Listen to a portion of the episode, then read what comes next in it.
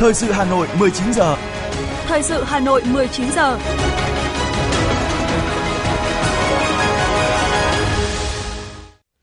Kính chào và cảm ơn quý vị thính giả đang nghe chương trình thời sự của Đài Phát thanh Truyền hình Hà Nội. Chương trình tối nay thứ sáu ngày 21 tháng 7 năm 2023 sẽ chuyển tới quý vị một số nội dung chính sau đây.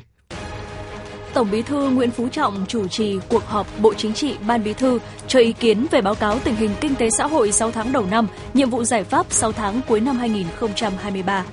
Bí thư Thành ủy Đinh Tiến Dũng thăm tặng quà Trung tâm điều dưỡng người có công số 2 Hà Nội.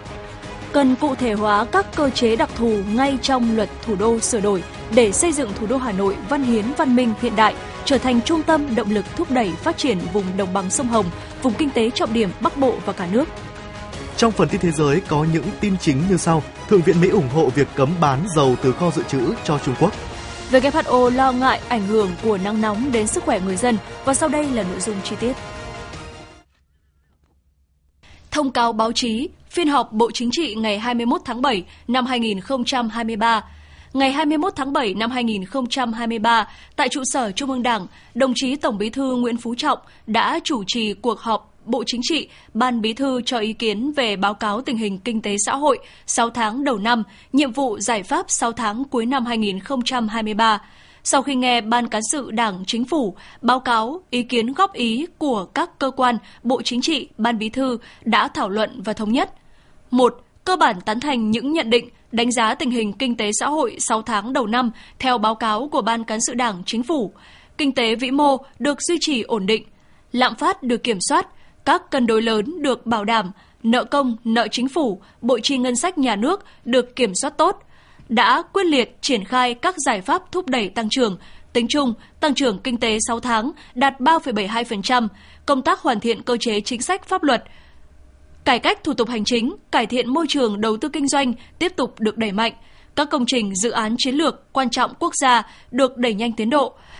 Các lĩnh vực văn hóa, xã hội, lao động, việc làm, bảo đảm an sinh xã hội và đời sống nhân dân tiếp tục được chú trọng. Thể thao thành tích cao đạt nhiều kết quả. Công tác phòng chống tham nhũng, tiêu cực, thực hành tiết kiệm, chống lãng phí tiếp tục được quan tâm và đẩy mạnh. Độc lập chủ quyền toàn vẹn lãnh thổ được giữ vững, chính trị xã hội ổn định, quốc phòng an ninh trật tự an toàn xã hội được bảo đảm, công tác đối ngoại, hội nhập quốc tế được triển khai đồng bộ, linh hoạt, sáng tạo, góp phần giữ vững môi trường hòa bình, huy động hiệu quả các nguồn lực bên ngoài phục vụ phát triển đất nước. Tuy nhiên, do kinh tế thế giới tiếp tục đối mặt với nhiều khó khăn rủi ro, thương mại toàn cầu phục hồi chậm, tình hình địa chính trị ngày càng phức tạp, cùng với một số hạn chế khó khăn, vướng mắc trong nước, nên tăng trưởng kinh tế chưa đạt mục tiêu đề ra. Trong đó, khu vực công nghiệp và xây dựng tăng thấp, hoạt động sản xuất kinh doanh trong nhiều lĩnh vực sụt giảm, thủ tục hành chính trong một số lĩnh vực vẫn còn dườm già, phức tạp. Một bộ phận cán bộ sợ trách nhiệm, sợ sai, đùn đẩy, né tránh, giải quyết công việc thuộc thẩm quyền. Một số cơ chế chính sách, quy định pháp luật còn chưa đồng bộ, trồng chéo, thiếu thống nhất, phân cấp phân quyền còn vướng mắc, tình trạng thiếu điện, thuốc, vật tư, thiết bị y tế vẫn chưa được khắc phục triệt để. Tình hình lao động việc làm ở một số địa phương, lĩnh vực, đời sống của một số bộ phận người dân còn gặp khó khăn. Tình hình an ninh trật tự, an toàn xã hội, tội phạm ở một số địa bàn còn tiềm ẩn những yếu tố phức tạp, nhất là an ninh mạng, ma túy, tín dụng đen. Bộ Chính trị cơ bản đồng ý về nhiệm vụ giải pháp chủ yếu 6 tháng cuối năm, đồng thời nhấn mạnh thêm một số nội dung, tiếp tục thực hiện có hiệu quả các nghị quyết kết luận của Trung ương, Bộ Chính trị, Quốc hội, Chính phủ, khẩn trương quyết liệt tập trung giả soát, hoàn thiện cơ chế chính sách pháp luật, đẩy mạnh phân cấp phân quyền gắn với phân bổ nguồn lực phù hợp và tăng cường kiểm tra giám sát, kiểm soát, tiếp tục giả soát, sắp xếp bộ máy tinh gọn, hiệu lực hiệu quả, tiếp tục thực hiện nhất quán mục tiêu giữ vững ổn định kinh tế vĩ mô, kiểm soát lạm phát theo mục tiêu đề ra, thúc đẩy tăng trưởng và bảo đảm các cân đối lớn của nền kinh tế. Theo dõi sát, dự báo chính xác tình hình thế giới, trong nước, kịp thời phản ứng chính sách trước các tình huống phát sinh tiếp tục thực hiện chính sách tài khóa có trọng tâm trọng điểm, tập trung hỗ trợ doanh nghiệp, người dân để giảm áp lực chi phí, thúc đẩy sản xuất, chính sách tiền tệ chủ động, linh hoạt, kịp thời, hiệu quả, phối hợp chặt chẽ với chính sách tài khóa, kinh doanh, tăng khả năng tiếp cận vốn, tạo động lực tăng trưởng, ra soát, hoàn thiện và thực hiện hiệu quả các cơ chế chính sách, giải pháp cụ thể để hỗ trợ doanh nghiệp, người dân phục hồi phát triển sản xuất kinh doanh và củng cố thúc đẩy các động lực tăng trưởng triển khai quyết liệt có hiệu quả các nhiệm vụ giải pháp của chương trình phục hồi, phát triển kinh tế xã hội, ba chương trình mục tiêu quốc gia, thúc đẩy mạnh mẽ công tác giải ngân vốn đầu tư công, có giải pháp hiệu quả bảo đảm các thị trường trái phiếu doanh nghiệp, bất động sản, tín dụng ngân hàng, chứng khoán, khoa học công nghệ, hoạt động an toàn lành mạnh bền vững, bảo đảm nguồn cung xăng dầu, nguồn điện cho sản xuất tiêu dùng, đẩy mạnh sản xuất tiêu dùng trong nước cùng với đa dạng hóa thị trường, mặt hàng xuất khẩu, tập trung xử lý nhanh hiệu quả các vướng mắc về hoàn thuế giá trị gia tăng, thuốc, vật tư y tế, quy định về kinh doanh xăng dầu, phòng cháy chữa cháy, triển khai quy hoạch điện 8, phát triển các động lực tăng trưởng mới của nền kinh tế, tranh thủ tối đa nguồn lực hỗ trợ từ bên ngoài để thúc đẩy đổi mới sáng tạo, phát triển kinh tế số, chuyển đổi số, đẩy mạnh hoàn thiện hạ tầng số quốc gia, hoàn thiện chiến lược, chính sách phát triển các ngành lĩnh vực công nghiệp, năng lượng mới, chuyển đổi xanh, hoàn thiện khung khổ pháp luật phát triển thị trường, tín chỉ carbon – làm tốt công tác an sinh xã hội, phúc lợi xã hội, bảo đảm ổn định đời sống người dân, nhất là người lao động bị mất việc làm, phát triển thị trường lao động, tăng cường kết nối cung cầu, hỗ trợ người sử dụng lao động duy trì việc làm, đào tạo chuyển đổi nghề trong khu vực sản xuất – chú trọng phát triển toàn diện và đồng bộ các lĩnh vực văn hóa, bảo đảm gắn kết hài hòa giữa phát triển kinh tế với văn hóa xã hội, tập trung xây dựng môi trường văn hóa lành mạnh, gắn phát triển văn hóa với phát triển du lịch, đẩy mạnh thực hiện chương trình giáo dục phổ thông mới, chuẩn bị tích cực chủ động cho năm học mới, giải quyết dứt điểm tình trạng thừa, thiếu giáo viên cục bộ, nâng cao chất lượng khám chữa bệnh, làm tốt công tác phòng chống dịch bệnh, quan tâm chăm lo đời sống vật chất và tinh thần cho nhân dân, đặc biệt là đồng bào dân tộc thiểu số, giữ vững độc lập chủ quyền, thống nhất và toàn vẹn lãnh thổ, giữ vững an ninh chính trị, trật tự an toàn xã hội, bảo đảm an ninh, trật tự ở cơ sở, không để bị động bất ngờ, nâng cao hiệu quả hoạt động đối ngoại, chủ động tích cực hội nhập quốc tế, giữ vững môi trường hòa bình ổn định, đẩy mạnh hơn nữa phòng chống tham nhũng tiêu cực, lợi ích nhóm, thực hành tiết kiệm, chống lãng phí, giải quyết khiếu nại, tố cáo, đẩy nhanh tiến độ điều tra, xử lý dứt điểm các vụ án, vụ việc do Ban chỉ đạo Trung ương về phòng chống tham nhũng, tiêu cực chỉ đạo theo dõi tăng cường công tác thông tin, truyền thông, nhất là truyền thông chính sách, góp phần phát huy tinh thần đại đoàn kết toàn dân tộc, củng cố niềm tin, giữ vững tâm lý thị trường, doanh nghiệp, nhà đầu tư, chú trọng đấu tranh phòng chống thông tin xấu độc, sai sự thật, chống phá đảng, nhà nước.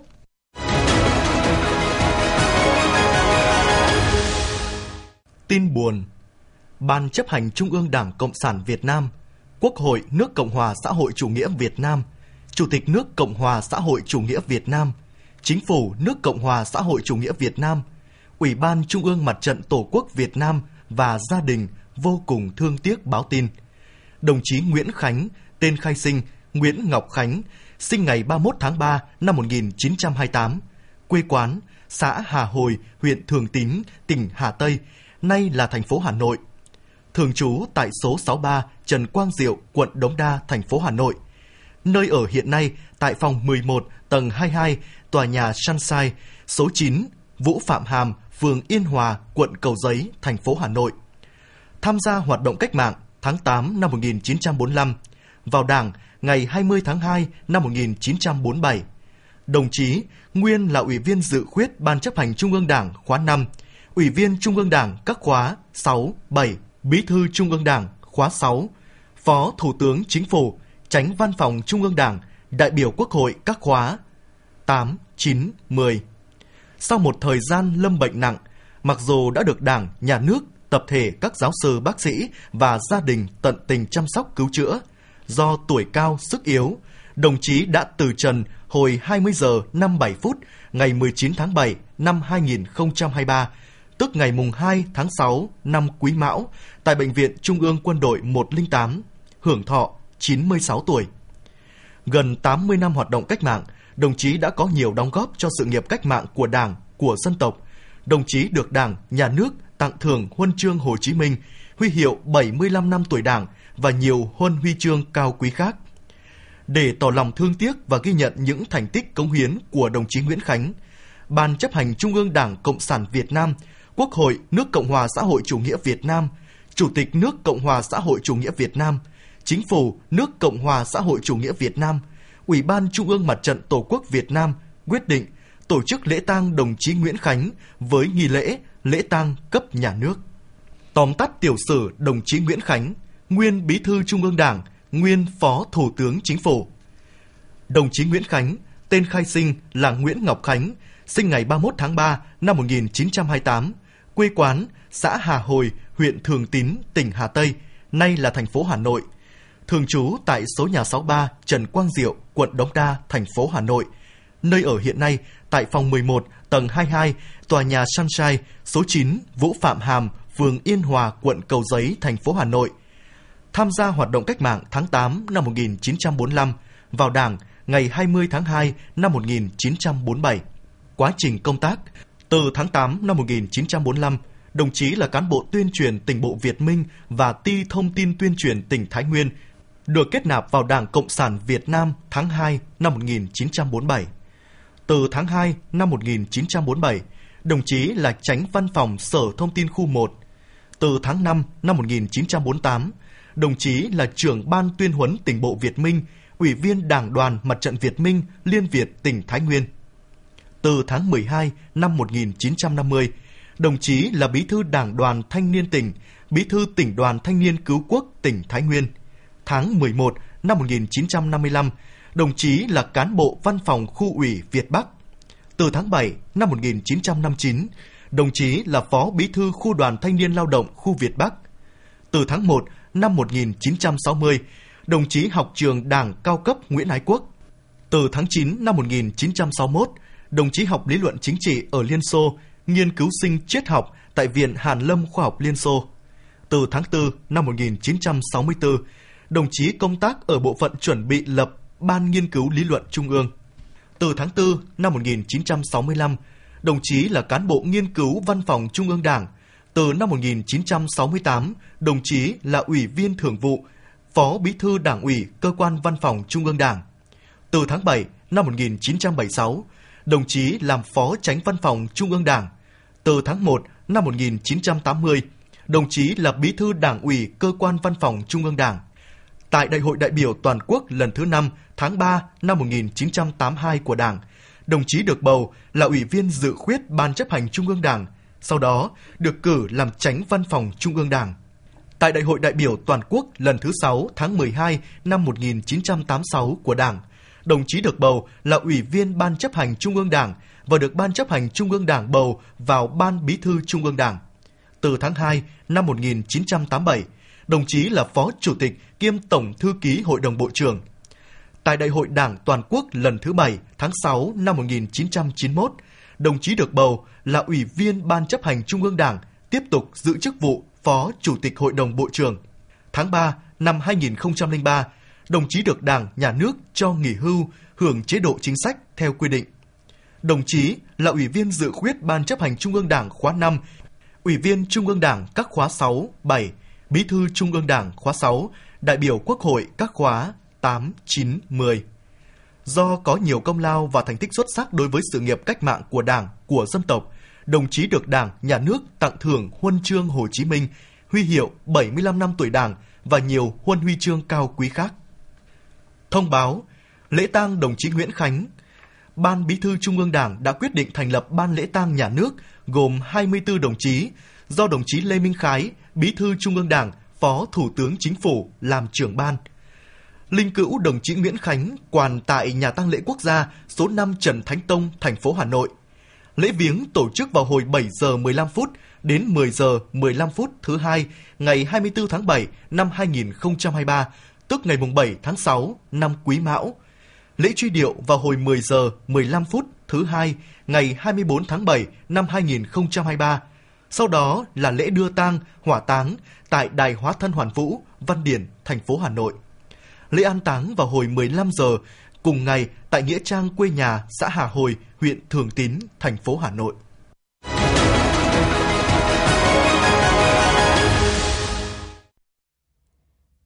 Xin được chuyển sang những tin tức đáng chú ý khác diễn ra trong ngày. Thưa quý vị và các bạn, chiều nay, đồng chí Đinh Tiến Dũng, Ủy viên Bộ Chính trị, Bí thư Thành ủy, Trường đoàn đại biểu Quốc hội thành phố Hà Nội đã đến thăm tặng quà tại Trung tâm điều dưỡng người có công số 2 Hà Nội, quận Hà Đông nhân kỷ niệm 76 năm Ngày Thương binh Liệt sĩ 27 tháng 7 năm 1947, 27 tháng 7 năm 2023. Trò chuyện với người có công và cán bộ nhân viên tại đây, Bí thư Thành ủy Đinh Tiến Dũng khẳng định Đảng bộ, chính quyền và nhân dân thủ đô mãi mãi khắc ghi biết ơn những công hiến hy sinh của các anh hùng liệt sĩ, gia đình người có công đối với sự nghiệp cách mạng vẻ vang của dân tộc. Thông qua các phong trào đền ơn đáp nghĩa đã thể hiện được trách nhiệm, tình cảm của nhân dân thủ đô đối với người có công với cách mạng, góp phần giáo dục truyền thống, đạo lý uống nước nhớ nguồn đối với thế hệ trẻ, Trong dịp này, thành phố cũng đã vận động ủng hộ quỹ đền ơn đáp nghĩa được 22,9 tỷ đồng, tặng 1.254 sổ tiết kiệm tình nghĩa, mức thấp nhất là 3 triệu đồng một sổ. Tu sửa nâng cấp 35 công trình ghi công liệt sĩ, 143 nhà ở cho hộ gia đình người có công. Với Trung tâm Điều dưỡng Người có công số 2 hiện đang thực hiện chăm sóc, nuôi dưỡng 4 thương bệnh binh nặng và thực hiện điều dưỡng với chỉ tiêu 2.000 lượt người một năm. Năm 2023, trung tâm được giao chỉ tiêu 3.510 chỉ tiêu điều dưỡng người có công. Từ đầu năm đến nay, trung tâm đã thực hiện điều dưỡng được 2.213 lượt người, đạt hơn 60% kế hoạch. Bí thư Thành ủy Đinh Tiến Dũng nhấn mạnh, Đảng bộ chính quyền thành phố xác định làm tốt các chính sách chăm sóc người có công là trách nhiệm và việc làm thường xuyên của các cấp ủy, chính quyền và nhân dân thủ đô, đề nghị Ban cán sự Đảng Ủy ban nhân dân thành phố, quận Hà Đông tiếp tục chỉ đạo đề xuất, nghiên cứu các chính sách đặc thù, ưu đãi người có công của thành phố, tham mưu thành phố nâng cấp các cơ sở nuôi dưỡng, điều dưỡng người có công, Sáng nay, đoàn kiểm tra số 1 của thành phố do Ủy viên Trung ương Đảng, Phó Bí thư Thường trực Thành ủy Nguyễn Thị Tuyến làm trưởng đoàn về kiểm tra công tác lãnh đạo chỉ đạo và tổ chức thực hiện các nghị quyết quy định của Ban Thường vụ Thành ủy về công tác cán bộ và công tác bảo vệ chính trị nội bộ tại huyện ủy Thanh Trì. Tại buổi làm việc, Phó Bí thư Thường trực Thành ủy Nguyễn Thị Tuyến ghi nhận Ban Thường vụ huyện ủy Thanh Trì, huyện đã ban hành 47 văn bản lãnh đạo chỉ đạo các tổ chức đảng trực thuộc và cán bộ đảng viên nghiêm túc triển khai thực hiện các chỉ thị, nghị quyết, quy định, hướng dẫn của Trung ương và Thành ủy về công tác cán bộ. Phó Bí thư Thường trực Thành ủy đề nghị Ban Thường vụ huyện ủy Thanh Trì quan tâm đào tạo, quy hoạch đội ngũ cán bộ có đủ phẩm chất, đạo đức, năng lực, trình ngang tầm nhiệm vụ cho khóa tới. Huyện ra soát, việc triển khai cơ chế phân cấp ủy quyền trong từng lĩnh vực, tiếp tục thực hiện tốt các quy định của Trung ương và Thành ủy trong công tác cán bộ, đặc biệt là quy định về kiểm soát quyền lực. Phó Bí thư Thường trực Thành ủy đề nghị huyện tập trung hoàn thành các mục tiêu phát triển huyện thành quận, xây dựng xã thành phường, phấn đấu hoàn thành tốt các nhiệm vụ chính trị được thành phố giao.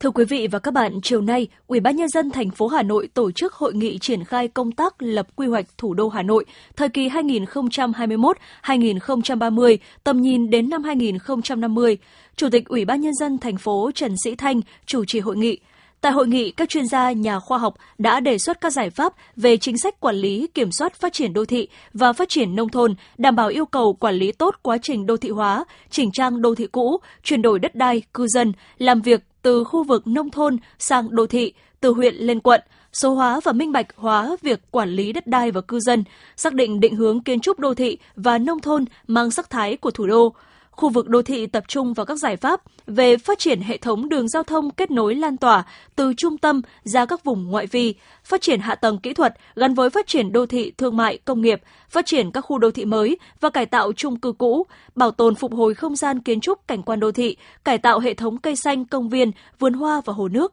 Khu vực nông thôn tập trung vào các giải pháp về hoàn thiện hạ tầng kỹ thuật, khu vực nông thôn theo các tiêu chí nông thôn mới, nông thôn mới nâng cao, triển khai các dự án giao thông trọng điểm, kết nối khu vực nông thôn với đô thị trung tâm, phát triển các đô thị vệ tinh. Thông tin chi tiết về hội nghị, phóng viên Ngọc Ánh sẽ phản ánh trong bản tin thời sự 6 giờ sáng mai. Mời quý vị chú ý đón nghe.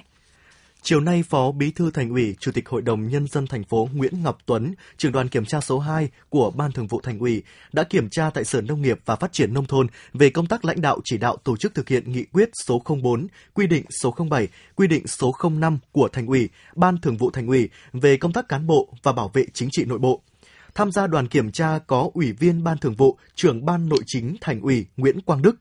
Phát biểu kết luận cuộc kiểm tra, Phó Bí thư Thành ủy Nguyễn Ngọc Tuấn nhấn mạnh, Sở Nông nghiệp và Phát triển Nông thôn đã triển khai nghiêm túc các quy định của thành phố về công tác cán bộ, thể hiện ở việc ban hành các văn bản kế hoạch, ban hành quy trình nội bộ, xây dựng cơ chế phối hợp giữa Đảng ủy và Ban Giám đốc. Tuy nhiên, sau sắp xếp, một số đơn vị vẫn còn dôi dư cấp phó so với quy định. Đồng chí đề nghị Sở nâng cao chất lượng công tác quy hoạch, bố trí sử dụng đào tạo, bồi dưỡng cán bộ, đặc biệt chú trọng công tác đánh giá cán bộ, trưởng đoàn kiểm tra đặc biệt yêu cầu đảng ủy, ban giám đốc sở có giải pháp khắc phục tình trạng một số cán bộ đùn đẩy né tránh, ngại trách nhiệm. Cần phát huy tinh thần sáng tạo, dám nghĩ dám làm, lấy kết quả làm thước đo đánh giá cán bộ. Bên cạnh đó, phải xây dựng các đề án kế hoạch sắp xếp luân chuyển điều động cán bộ, tăng cường kiểm tra giám sát để công tác cán bộ thực sự phát huy hiệu quả.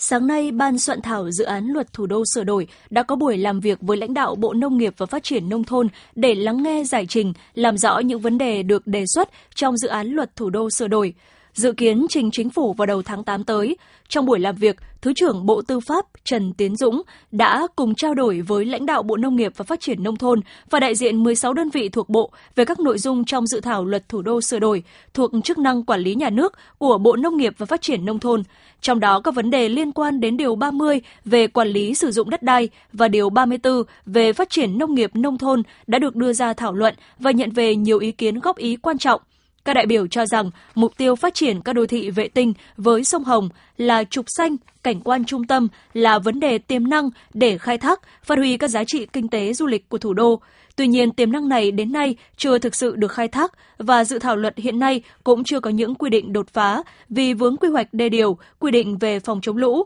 Vì vậy, Ban soạn thảo đề nghị Bộ Nông nghiệp và Phát triển Nông thôn đưa ra những góp ý cụ thể hơn để tiếp tục chỉnh lý hoàn thiện dự thảo luật trình chính phủ, bảo đảm về tiến độ và chất lượng. Thưa quý vị và các bạn, Luật thủ đô được Quốc hội thông qua vào ngày 21 tháng 11 năm 2012 và có hiệu lực từ ngày 1 tháng 7 năm 2013. Sau gần 10 năm đi vào đời sống, việc thực thi những cơ chế đặc thù trong luật thủ đô đã mang lại những kết quả tích cực trong công tác xây dựng, phát triển, quản lý của thành phố Hà Nội – Tuy nhiên thực tế cho thấy còn nhiều vướng mắc, đòi hỏi phải sớm sửa đổi luật này cho phù hợp thực tiễn, đáp ứng yêu cầu phát triển của thủ đô.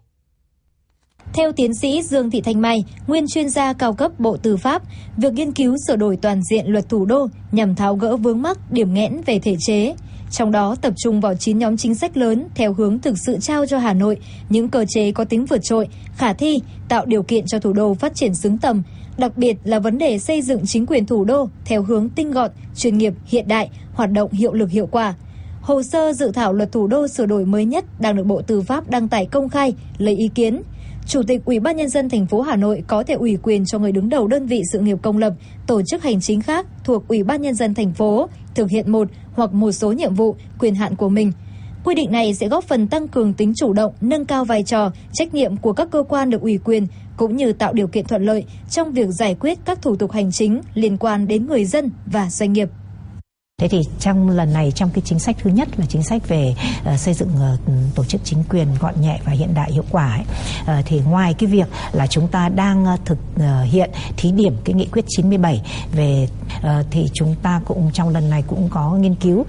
để bổ sung một cái mô hình mà đã được uh, uh, đề cập trong uh, hiến pháp từ hiến pháp uh, năm 2013 cho đến luật tổ chức chính quyền địa phương uh, năm 2015 đó là cái mô hình về uh, thành phố trong thành phố.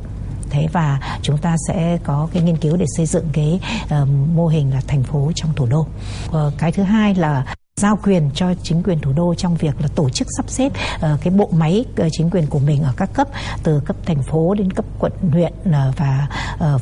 xã uh, phường. Thì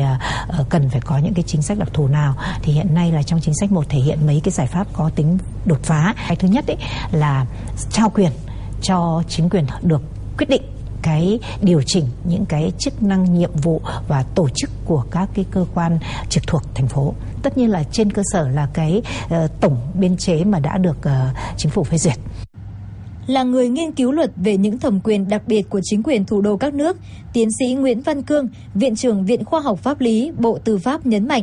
không ít quốc gia trên thế giới đã xây dựng những thể chế đặc biệt vượt trội cho chính quyền thủ đô mà Hà Nội có thể học hỏi. Đơn cử từ năm 1991, Hàn Quốc đã ban hành luật về những thẩm quyền đặc biệt của chính quyền thủ đô Seoul.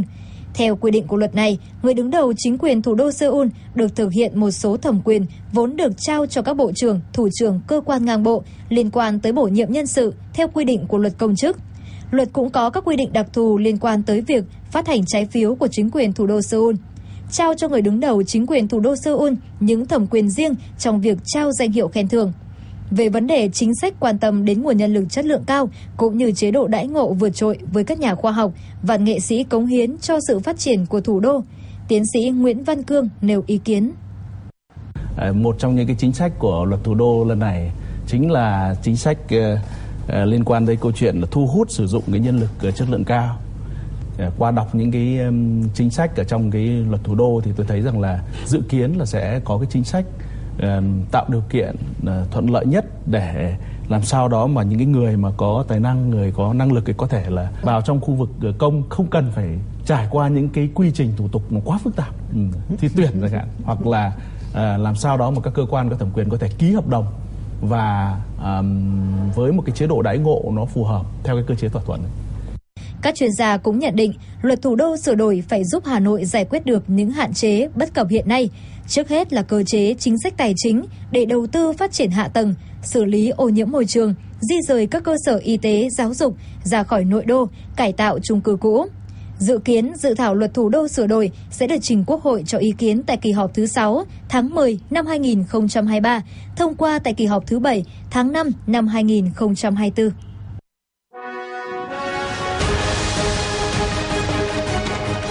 Thời sự Hà Nội, nhanh, chính xác, tương tác cao. Thời sự Hà Nội, nhanh, chính xác, tương tác cao.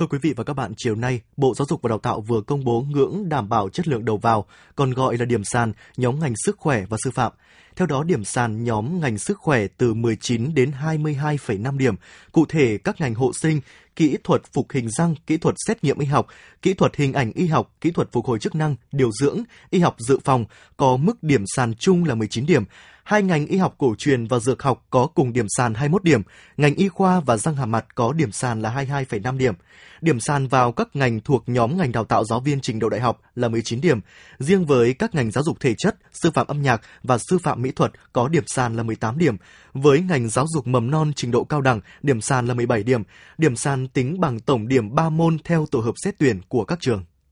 Sáng nay tại Hà Nội, Hội Nạn nhân da cam dioxin Việt Nam và Cổng Thông tin Điện tử Nhân đạo Quốc gia 1400 tổ chức lễ phát động chương trình từ thiện chung tay xoa dịu nỗi đau da cam 2023 nhân kỷ niệm 62 năm thảm họa da cam dioxin mùng 10 tháng 8 năm 1961, mùng 10 tháng 8 năm 2023. Tại buổi lễ, Thượng tướng Nguyễn Văn Rinh, Chủ tịch Hội nạn nhân da cam dioxin Việt Nam đã kêu gọi người dân cả nước tiếp tục đồng hành chung tay xoa dịu nỗi đau da cam bằng cách soạn tin theo cú pháp da cam gửi 1409, mỗi tin nhắn ủng hộ 20.000 đồng. Chương trình được triển khai từ ngày 20 tháng 7 năm 2023 đến ngày 19 tháng 9 năm 2023.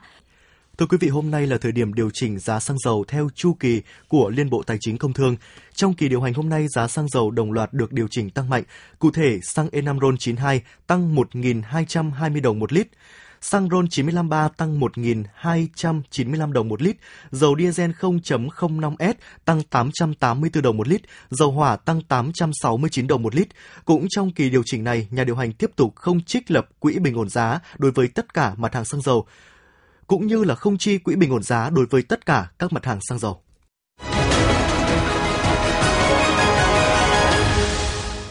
Xin được chuyển sang phần tin quốc tế. Thượng viện Mỹ đã thông qua với số phiếu thuận, áp đảo một sửa đổi đối với dự luật quốc phòng hàng năm với việc cấm xuất khẩu dầu từ kho dự trữ xăng dầu chiến lược cho Trung Quốc. Tỷ lệ phiếu ủng hộ dự luật là 84 trên 14, vượt quá 60 phiếu cần thiết tại Thượng viện gồm 100 thành viên. Để bổ sung sửa đổi này vào đạo luật ủy quyền quốc phòng, đạo luật quy định chính sách cho Bộ Quốc phòng dự kiến sẽ được thông qua vào cuối năm nay.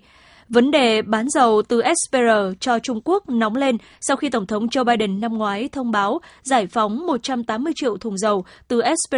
nhằm hạ giá dầu sau khi giá tăng do xung đột giữa Nga và Ukraine. Quyết định đã đưa lượng dầu trong SPR xuống mức thấp nhất trong 40 năm. Hôm nay, chiến dịch vận động tranh cử Quốc hội Campuchia khóa 7 bước vào ngày cuối cùng sau 3 tuần diễn ra sôi động. Tại thủ đô Phnom Penh, ngay từ sáng sớm, 3 trong số 18 chính đảng tham gia tranh cử đã tổ chức các cuộc meeting và tuần hành lần cuối cùng trước khi bước vào ngày bầu cử chính thức. Lễ meeting và phát động tuần hành kết thúc chiến dịch tranh cử của Đảng Nhân dân Campuchia đã thu hút khoảng 60.000 đảng viên và người ủng hộ tham gia. Tổ chức Y tế Thế giới WHO đã hối thúc chính phủ các nước thành lập hệ thống theo dõi sức khỏe dành cho những người có nguy cơ bị ảnh hưởng bởi hiện tượng nắng nóng. Theo WHO, người mắc bệnh tim mạch, hô hấp và tiểu đường cũng như phụ nữ mang thai, trẻ nhỏ và người vô gia cư là đối tượng dễ bị ảnh hưởng nhất trước các đợt nắng nóng đang diễn ra ở nhiều khu vực tại châu Âu, châu Á và Mỹ trong tuần này. Hiện tượng thời tiết El Nino được coi là nguyên nhân gây ra đợt nắng nóng trong năm nay.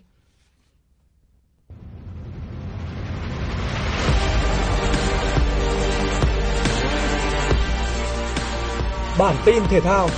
Bản tin thể thao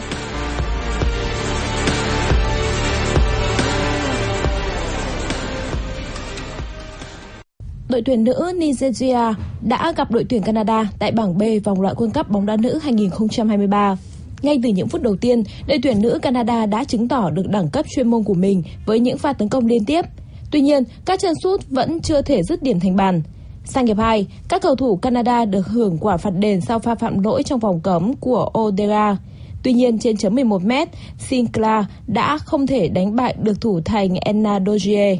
Kết thúc 90 phút thi đấu, hai đội hòa nhau với tỷ số hòa không đều.